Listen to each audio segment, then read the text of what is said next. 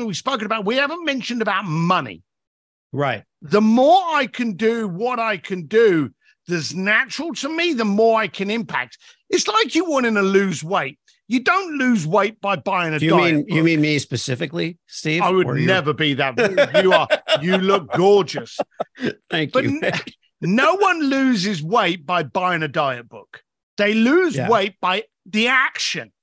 I action. I, I can honestly tell you, and this may sound arrogant and maybe a bit arsehole, I don't have any idea how much money's in my bank account. Now, that's not to say that I've got enough in there to buy Elon Musk's yacht. Absolutely not. I know that much. But I don't allow the money to control my reactions and my enthusiasm. All branding is personal. And it's not about who you say you are. It's about who you are and how you say it. I'm Hersh Rephun, copywriter, comedian, and brand voice expert. I've helped hundreds of companies fine-tune their messaging, and now I'm sitting down with some of the most ambitious and imaginative founders around who share their seven-figure stories and their next-figure goals. Let's hit the Brand Voice Runway. Who is hitting the Brand Voice Runway today? It is none other than Steve D. Sims, who has been crowned by Forbes as the real-life Wizard of Oz. And we will get into what makes him kind of a wizard. He is a wizard in a very magical sense, in that people, no matter how big celebrities they are, whether they're a, a mono moniker name or a, a superstar with two names, it doesn't matter. Steve somehow can get in the room, and he can get his clients in the room. And that's why a lot of his clients are very high-profile people as well. But we're going to talk about all kinds of things today, from personal branding to how to maintain that air about you that you can really do anything. Welcome, Steve, to Brand Voice Runway. It's a pleasure to be here, but I will say I'm a little bit intimidated and nervous as where the questions are going to go. So oh, this, okay, this could be fun. Good. That's good. You have to be a little bit nervous. I'll ask you this question right out of the gate. Are you ever nervous? Made nervous by the ask of a uh, client? No, because we've never, ever given anything that the client asked for. And that's the arrogance. No, it, it, yeah. it sounds funny, but here's the... Wow, we're jumping straight into Branding one oh one. If you give the client what they want and what they ask for, you've just completed a transaction. Therefore, you've avoided communication, conversation, and any potential of loyalty. Like you look at Amazon. Amazon is probably the most perfect transactional community out there. You don't talk to it. You don't know it. It doesn't send you a birthday card. But if you want toilet roll, it's there the following day. If you are just focused on transactions, Amazon's going to put you out of business. So with me, people come to me and they go, hey, I want to do this with Journey. Hey, I want to do this with Bocelli. Oh, I want to do this with Elton John. And I literally turn around and go, really? Is that it? You know, that that's right. the, the, the top of the iceberg of your goal here. And it usually stops them. And they're like, oh, I'm like, hey, let me come back to you and let you know what I think we could do with that. And, you know, just to be brief, we had a client that wanted to meet Elton John. We got him a guitar, we got him a piano lesson and invited to his Oscar party. We had a client that wanted to meet the rock band Journey backstage. I actually put him on stage and he sang four tunes with the rock band Journey. And I had a client that wanted to go to the most amazing restaurant in Florence. I thought that was dull. So I closed down the Accademia della Galleria, set up a table of six at the feet of Michelangelo's David. And then for shits and giggles, while they're tucking into that tiramisu, I brought in Andrea Bocelli to serenade them. So I've never given a client anything that they've asked for. I've given something that they desired, but they maybe just didn't know it was possible. So essentially, Steve, what happens is they you look at it from the point of view of their th- what they say is really the starting point, the kernel of the idea for you. Yes, one hundred percent. And then you set your sights on an idea. Now, at that point, what's the difference between executing an idea where there's, you know, somebody says, look, sky's the limit. I want to meet Elton John. And they just, they, money's no object. And saying, here's a really interesting idea. Here's something nobody's ever done before, but I have to do some stuff to get it done. It's not just about writing a check. So you're focusing on the execution. Okay. Yeah. If you think of anyone out there that's ever done anything that has disrupted the planet, Steve Jobs, Elon Musk, Larry Page, you know, there, there's millions of people out there. They didn't start with the execution, because that's looking at the shovel. They looked at the size of hole they wanted. They looked at the end goal. Steve Jobs wanted, do you remember his um his iTunes? His iTunes yeah. play, he was like, I want all my music to fit in this. Right. I want the computing world to fit in that. I want all of my connections to fit in that. He didn't know how to do it. He just knew what the end of goal was. And, and uh, you had Elon Musk come along and go, hey, I want to live on Mars and I want to go up into space at an affordable and repeatable rate. Now, yeah. we just have to look at how it's done. Larry Page, same thing with Google. So with me, what I do is, okay, you want this? What's the most, and people don't do this today, and this is where people go wrong. What's the most ridiculous, stupid goal, dream, creation that with no hindrance or parameters I could come up with? Now, I'm going to tell you, you may turn around and go, well, I'd like to arrive on a floating carpet. Well, you know, Hollywood, we can create a floating carpet that it would look and give you the experience.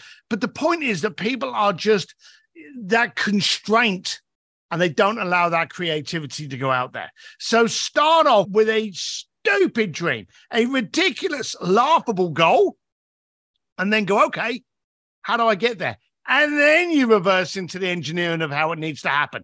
And I will t- say some of the times you go, oh, I want Beyonce to float in on a pink elephant, and I want Elton John to be on the piano, and then I want, you know, I know the Temptations to bounce out of a cake. And you may get, well, look, they're not available. They can't do this. You can't get them all together.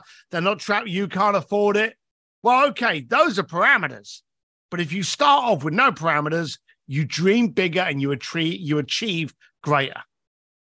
Yeah.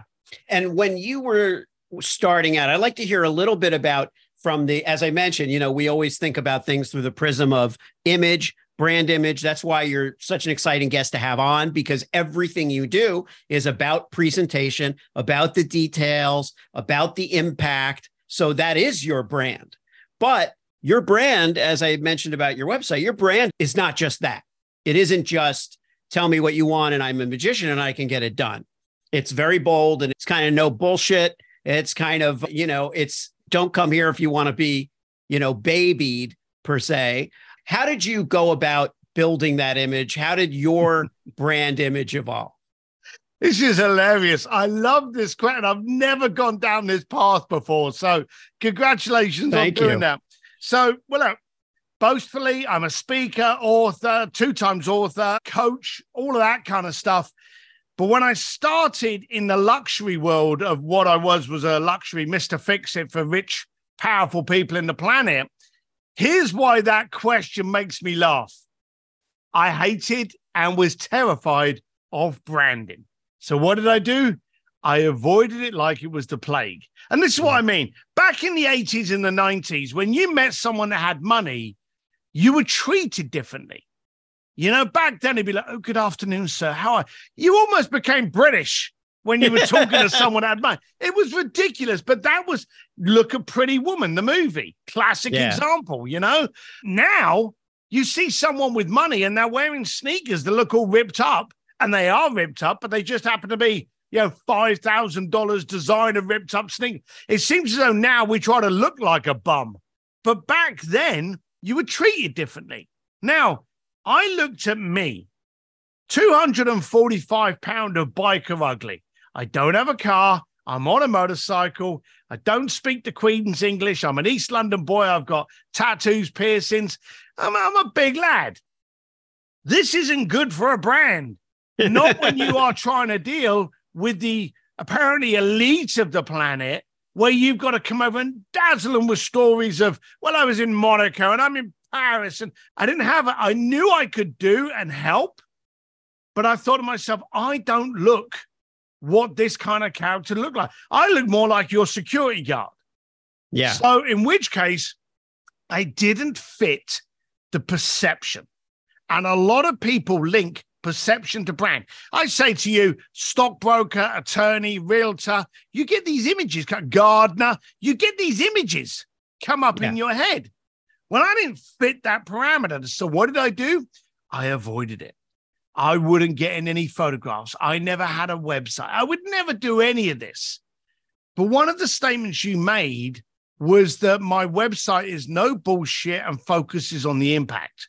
Well, at the time, because I didn't have a brand and I didn't want you to realize how, you know, inarticulate I was and how I didn't know big words and how I couldn't spell big words, I went for brevity. How can I help? What do you need? When do you want this done by? My my conversations were definitely short. And people came up with, look, if you speak to Steve, he's a no bullshit kind of guy. Right, right. Bear in, bear in mind, I'm trying to hide how uneducated I was. Right. I didn't right. want you having a half hour conversation with me. True story. Someone asked me, I lived in Hong Kong, which is a whole new story. And someone said to me about working on something in Monaco. I phoned up my dad in London when I lived in Hong Kong to ask him where Monaco was. Uh-huh. I, we, we didn't have Google at the time. Do you know what he did? He put me on the phone with someone else because he didn't even know. Yeah. So I was having short conversations because I didn't want to reveal anything. So my my my strength was in the brevity. What it created was this, he's a guy on a bike, you know, it'll, it'll fuck you up rather than talk to you for too long. So be careful with him. But hey, if you want it done, this is the guy that will do it. So one thing weirdly happened. As I was trying to avoid branding, because I didn't fit the the the mold of what a Mister Fix-It, highfalutin, world-traveling connector looked like, I was actually establishing my own brand. And I remember there was a friend of mine who was a, a biker, and this actually was in Miami, and he was a brilliant artist, really creative. And I said to him, okay, I'm doing really well with this company now. I need you to design an image for me. And like all idiots, we're like, and it needs to look like this, and it needs to do this, and needs yeah, to. Yeah. I, I gave him all the instructions, which were devilishly misleading. And he presented to me, and he said, "Oh, by the way, this is you." And I looked at it, and I was like, "Well, it's not me." And this was obviously before A I. It's a caricature who I think people want to meet rather than meeting me. And I'm like, eh, there's a disconnect there. And he went, by the way, while you're looking at that, this is you. And there was just a picture of me with my arms crossed. Mm-hmm. And I realized at the time, branding is to not surprise the person you're having the conversation with. The worst people at it are realtors. Because you look on a, a board, you see a house, you go, oh, I like that. And there's this young woman on there with like flowing blonde hair. And you you phone up and you book a time to look at this house, and this ninety-year-old woman turns up, and you think she's you think to yourself, and, and I know a bunch of you out there have had this happen. It happened to me with the house that I currently live in. You know, the picture looked like she was thirty. She turned up, she's ninety, and I went, oh, I saw the picture. And she was like, yeah, I've always loved that picture. But here's yeah. the thing: I'm with my wife and my kids. I want to buy a house. I don't want to date you. I want to buy a house. But you've already lied to me about who you are. You've already hidden behind this thirty-year-old picture. So in my head, without right. her speaking to me, I'm going, hang on, you've lied about who you are. What else are you going to lie about? Yeah. So when you focus on brevity and impact and go, hey, I do this and I hit that nail, or I do this and I fix that, you don't give the ability for anyone to be confused about who you are. Now, if they want to walk away from you because you're big, ugly, scary, hey, great. That's called filtering. Good. I'd rather save the time now than actually discover in six months' time that you're scared shitless of me. So if I can present me as bold and as strong as I can possibly be now, then I know we're going to be able to communicate. Yeah, that last part is the, perhaps the best part of what you said, because it's the image is, Elvis Presley said in an interview once, the image is one thing and the man is another, and it's very hard to live up to an image. And the problem with that was that the image that was put out there was everything that anyone could ever imagine or dream of, not anything that he was, even him. And he was plenty, but it wasn't you know, when you put out there that they're perfect and they're role model and they're this and they're that, it's, you can't live up to it. And there's only disappointment. And I, you know, this is aligned with my principle, my core principle, which is selling the truth. You know, you have to work with what's real to you, what's your truth and what you really are. That's what you have yeah. to work with. You don't have to work with what you wish you were, because the client's never going to trust you. It's like you said, I learned that in stand-up comedy too, doing stand-up comedy. I used to do impressions, and one of the M Cs said to me, don't open with impressions anymore. Don't open with like even dialects. Just be yourself for a couple of minutes so that the audience will trust you. And it makes perfect sense. So when you come on strong, you're coming on just as strong as you are. And, you know, if they buy it and they like it and they're into it, you can work together. One question is, so now you've been doing this, you have been in this area of the business for how long? You started out doing the luxury stuff. Yeah, this was so the late nineties. I just started helping people get into clubs, bars and restaurants that were sold out just to start being able to talk to wealthy people. And it got bigger and bigger. And I ended up getting them into like award shows and sporting facilities, and then getting them in with celebrities and rock stars. And it just grew and grew and grew. And then I stopped doing this probably about eight years ago when I launched my first book called Bluefishing, The Art of, uh, the Art of Making Things Happen. And then last year released my second book, Go For Stupid, The Art of Achieving Ridiculous Goals. And between that, I just got booked on stages to speak and coach. And the idea now is I focus on how to get your brand articulate and out there, how to get you exposed to be the individual unicorn that you are, and what is the solution that you provide and who has the problem. So my world's changed slightly from spending billionaires' money to now getting you in a position that you can earn the money to do what you like. Well, that is kind of the, the progression. That's another thing we talk about on the show. You know, every brand has, you know, everybody's someplace. You know, yeah. some, some people are six-figure brands, some people are seven or eight, but there's a next figure. There's another thing that they want. And what I've been stressing when I'm, as I kind of launch this show, is that it isn't always dollars. It isn't the, the higher you get, in fact, the next figure tends to be something more personal and something more meaningful. And you had mentioned that you have your sights set on standards and sharing. Yeah. You would use that phrase. So, and you you touch on it, but tell me a little bit about that. I'm a great believer in standards. And the sad thing is, I think that as a, we don't like conflict, which is really weird because we perpetuate it on an hourly basis. Yeah. But we're actually not good with conflict. So when we go into a store and we get a bag of fries or we get a drink or we get a coffee and it's, a, it's not really, you know, fresh, or the, the fries are a little bit chilly, rather than us turning around and going, oh, excuse me, you know, I think I got the last of the old batch. Could you give me a fresh batch? It's not like they're paying for them. But instead of you doing that, you just take them and sit in the corner and go, oh, bloody hell, these, these fries are cold, while you digest them. So I'm all about standards. And one of the first things I teach is standards. Now, when you demand better of yourself, you demand more of what you can give of yourself. So your coaching gets better. Your podcasts get better. When you demand more for you, you demand more from you. So I'm a great believer in perpetuating those standards. In fact, I heard about a, a good one the other day from a friend of mine, Jesse Itzler, and he was saying that if you run a hundred-meter race with people that you can beat, you'll always win. Yeah. But if you run that race against people that are better than you, you'll always lose.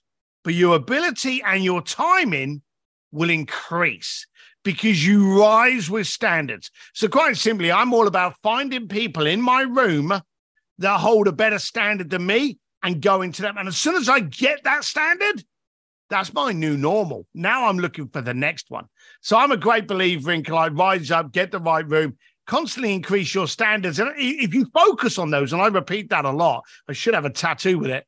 If you focus on your standards, people want to be part of it. People want to live to your standards. They want to rise to you and to be part of what you expect. So it's a great thing to adopt. And again, How much does it cost you to just go, excuse me, these fries are chilled, you know, or the, the coffees, you know, can I have one from the fresh pot? Just being polite and asking something like that, you get treated differently and you treat yourself differently.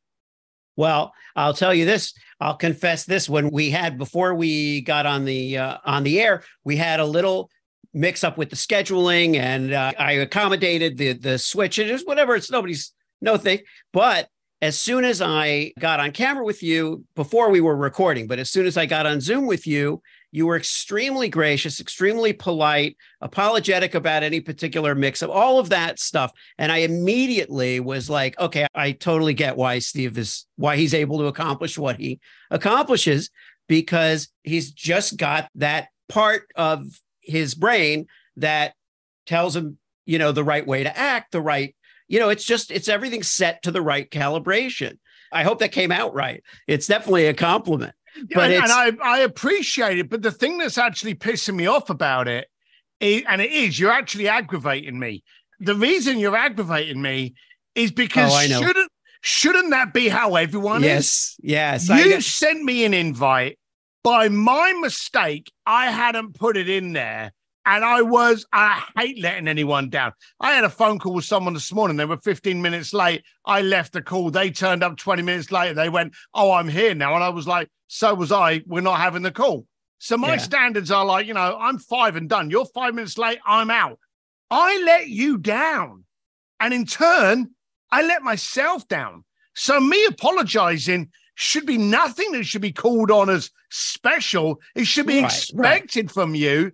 But today we're surprised by people that turn up on time or do a good job or put a hard day's work in. It's amazing what we're settling for as, again, these new standards. Yeah, very good point, Steve. I'm glad I opened the door for you to underscore the point. The fact is, man, that is true.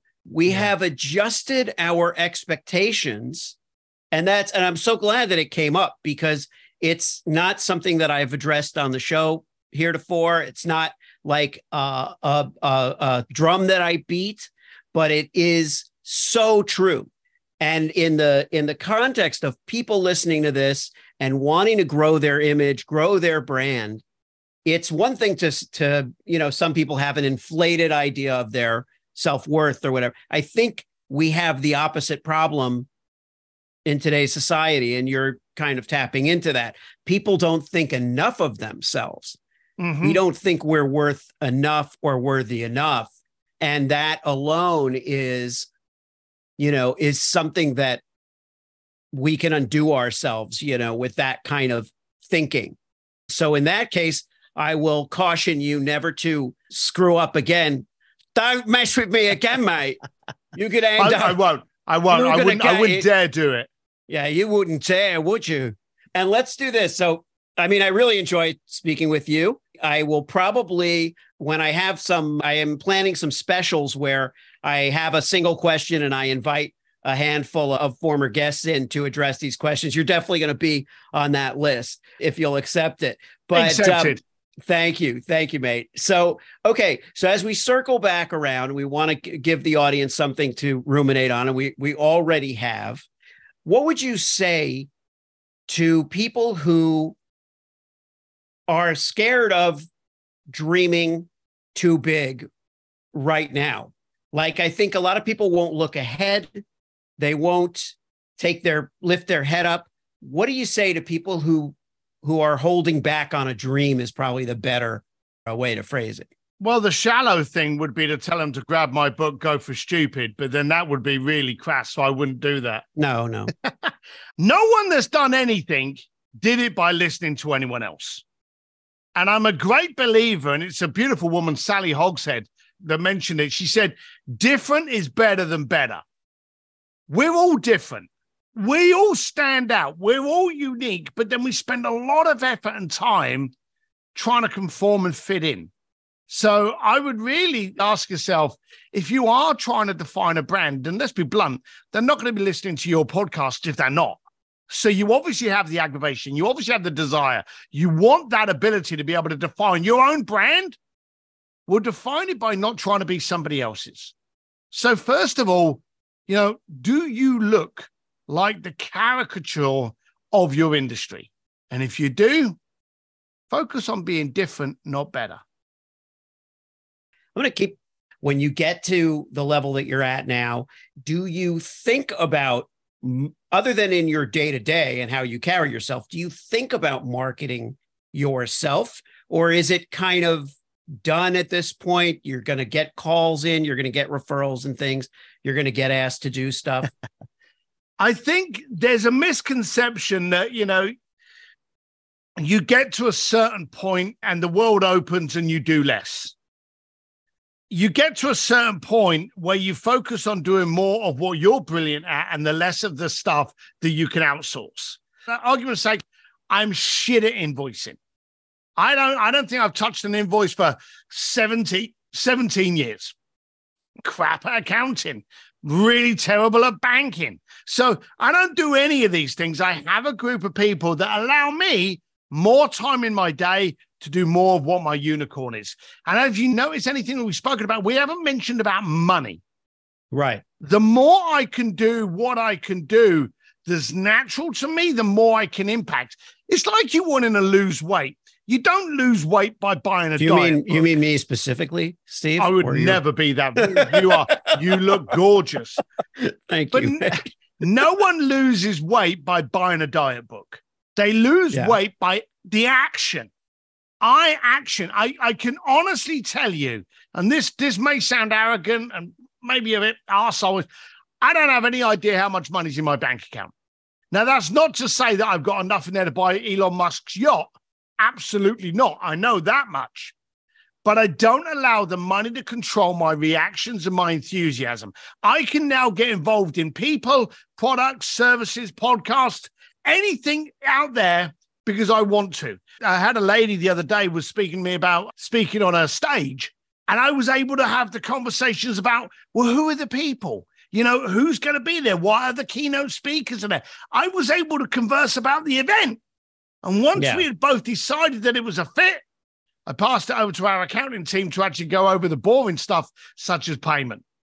Yeah. And that's how your life should be. Don't focus on the stuff that binds you down. Focus on the stuff that explodes you with creativity and infuse enthusiasm and mostly impact. Now, a lot of people can't wait for that moment. I totally get that. And everybody get, you know, do your magic, you know, do uh, do your magic. That's now. What about the people who are still kind of bootstrapping a little bit? They have to do some of these things, but they already know they're shit at it. Yep. They hate it. They even think maybe it's impacting their business. Maybe it's whole, maybe it's not, but they can't afford a group of people yet. You know, they have to do some of those things. Some of them, you know, they got rid of a couple things. What do you tell them? I go, you're really good at this. You know, oh, I tell you, you I'm going to I'm going to subscribe to your podcast because I really like the questions that you're coming out with. Thank you, man. And here's my answer. This is what Tuesdays and Thursdays are for. Now, there is that time before the tipping point. And here's a funny thing. You may find that a lot of people listening to this are actually in that tipping point now. They're just not recognizing it or they're frightened to take it.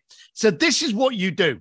You've got a Monday, Wednesday, and a Friday to do the shit you don't want to do in your day. The accounting, the marketing, the promotion, the social, whatever. On the Tuesday and the Thursday, just focus on your unicorn. Anything else, which is the boring stuff that you have to do, hey, there's a Monday, Wednesday, and Friday for that. And so on that Tuesday and Thursday, you live the life and person that you want to be. You only do phone calls with prospects. You only do coaching calls. You only talk about speaking gigs. You only do the marketing, the creative, anything that you are superior at, you do on a Tuesday and a Thursday. For the Monday, Wednesday, and a Friday, you do the other stuff plus that. And then eventually what will happen is you'll flip. Then the Monday, Wednesday, and the Friday, that's your unicorn. And on the Tuesday and the, the Thursday, you do invoicing or you do fulfillment or you do all the other stuff. And so what you do is you flip them to the point where you turn around and go, okay, now I'm only going to do the shit on a Thursday because on a Tuesday, I've outsourced that. And that's yeah. what I did. It was actually a, a mentor of mine that said, flip your unicorn. So I started doing Monday, Wednesday, and Friday, my normal days. But on the Tuesday and the Thursday, I didn't focus on, oh, this, this telephone bill's got to be paid. That's what a Wednesday's for. I'll pay attention to it tomorrow. But today, I'm creating. And your team suddenly start realizing, and I used to have my team. Bear in mind, my team was my wife and my son.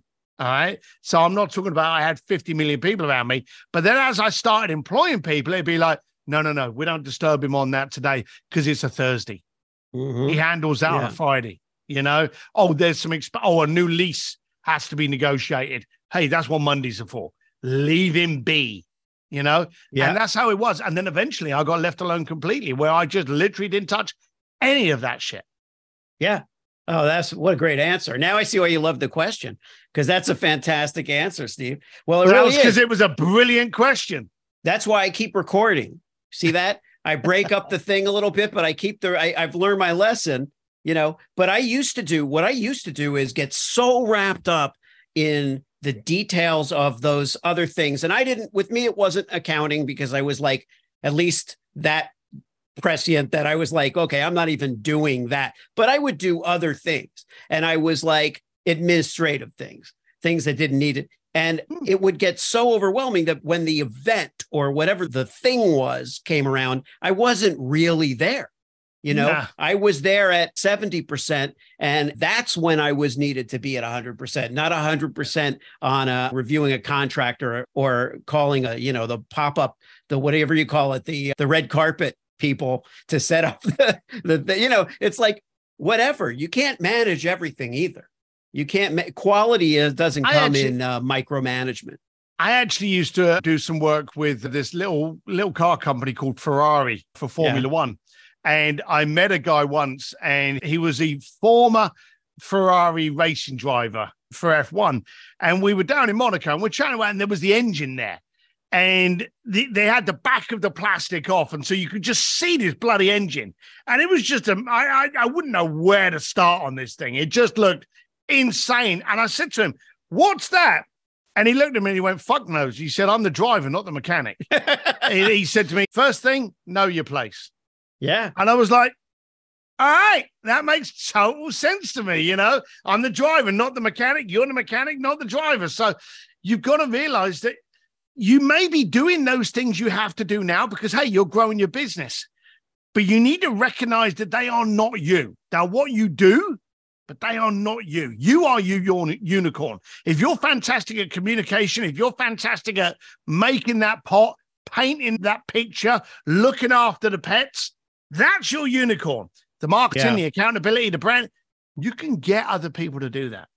Yeah. I should have learned this lesson sooner because one of the things my dad used to do, my dad was an attorney, but he very handy, very busy around the house. You know, my sisters would leave jewelry on his desk to be fixed when they broke something. And I remember him helping a friend out and fixing the air conditioner, doing something with it. And the guy saying, I think I hear like a, there's a little ticking going through the thing as the fan spins. And my dad said, I think you need a better lawyer. You know, if you don't like the job I'm doing, get a better lawyer, because that's what he is, not an air conditioner repairman. So I think it's okay to help out. It's okay to pitch in. But like you say, know your place. Yeah. Um, well, Steve, this has been fantastic. I hope it's the first of many, many conversations that we have. I just really enjoy speaking with you, and I appreciate your time on the show. It's been an absolute honor and a pleasure to be here. Thanks, pal. If you've enjoyed this episode of Brand Voice Runway, please leave a five-star review and subscribe to the podcast. The positive reinforcement keeps us going. Who am I kidding? Founders like us keep going regardless. Thanks so much for listening, and make tomorrow greater than today.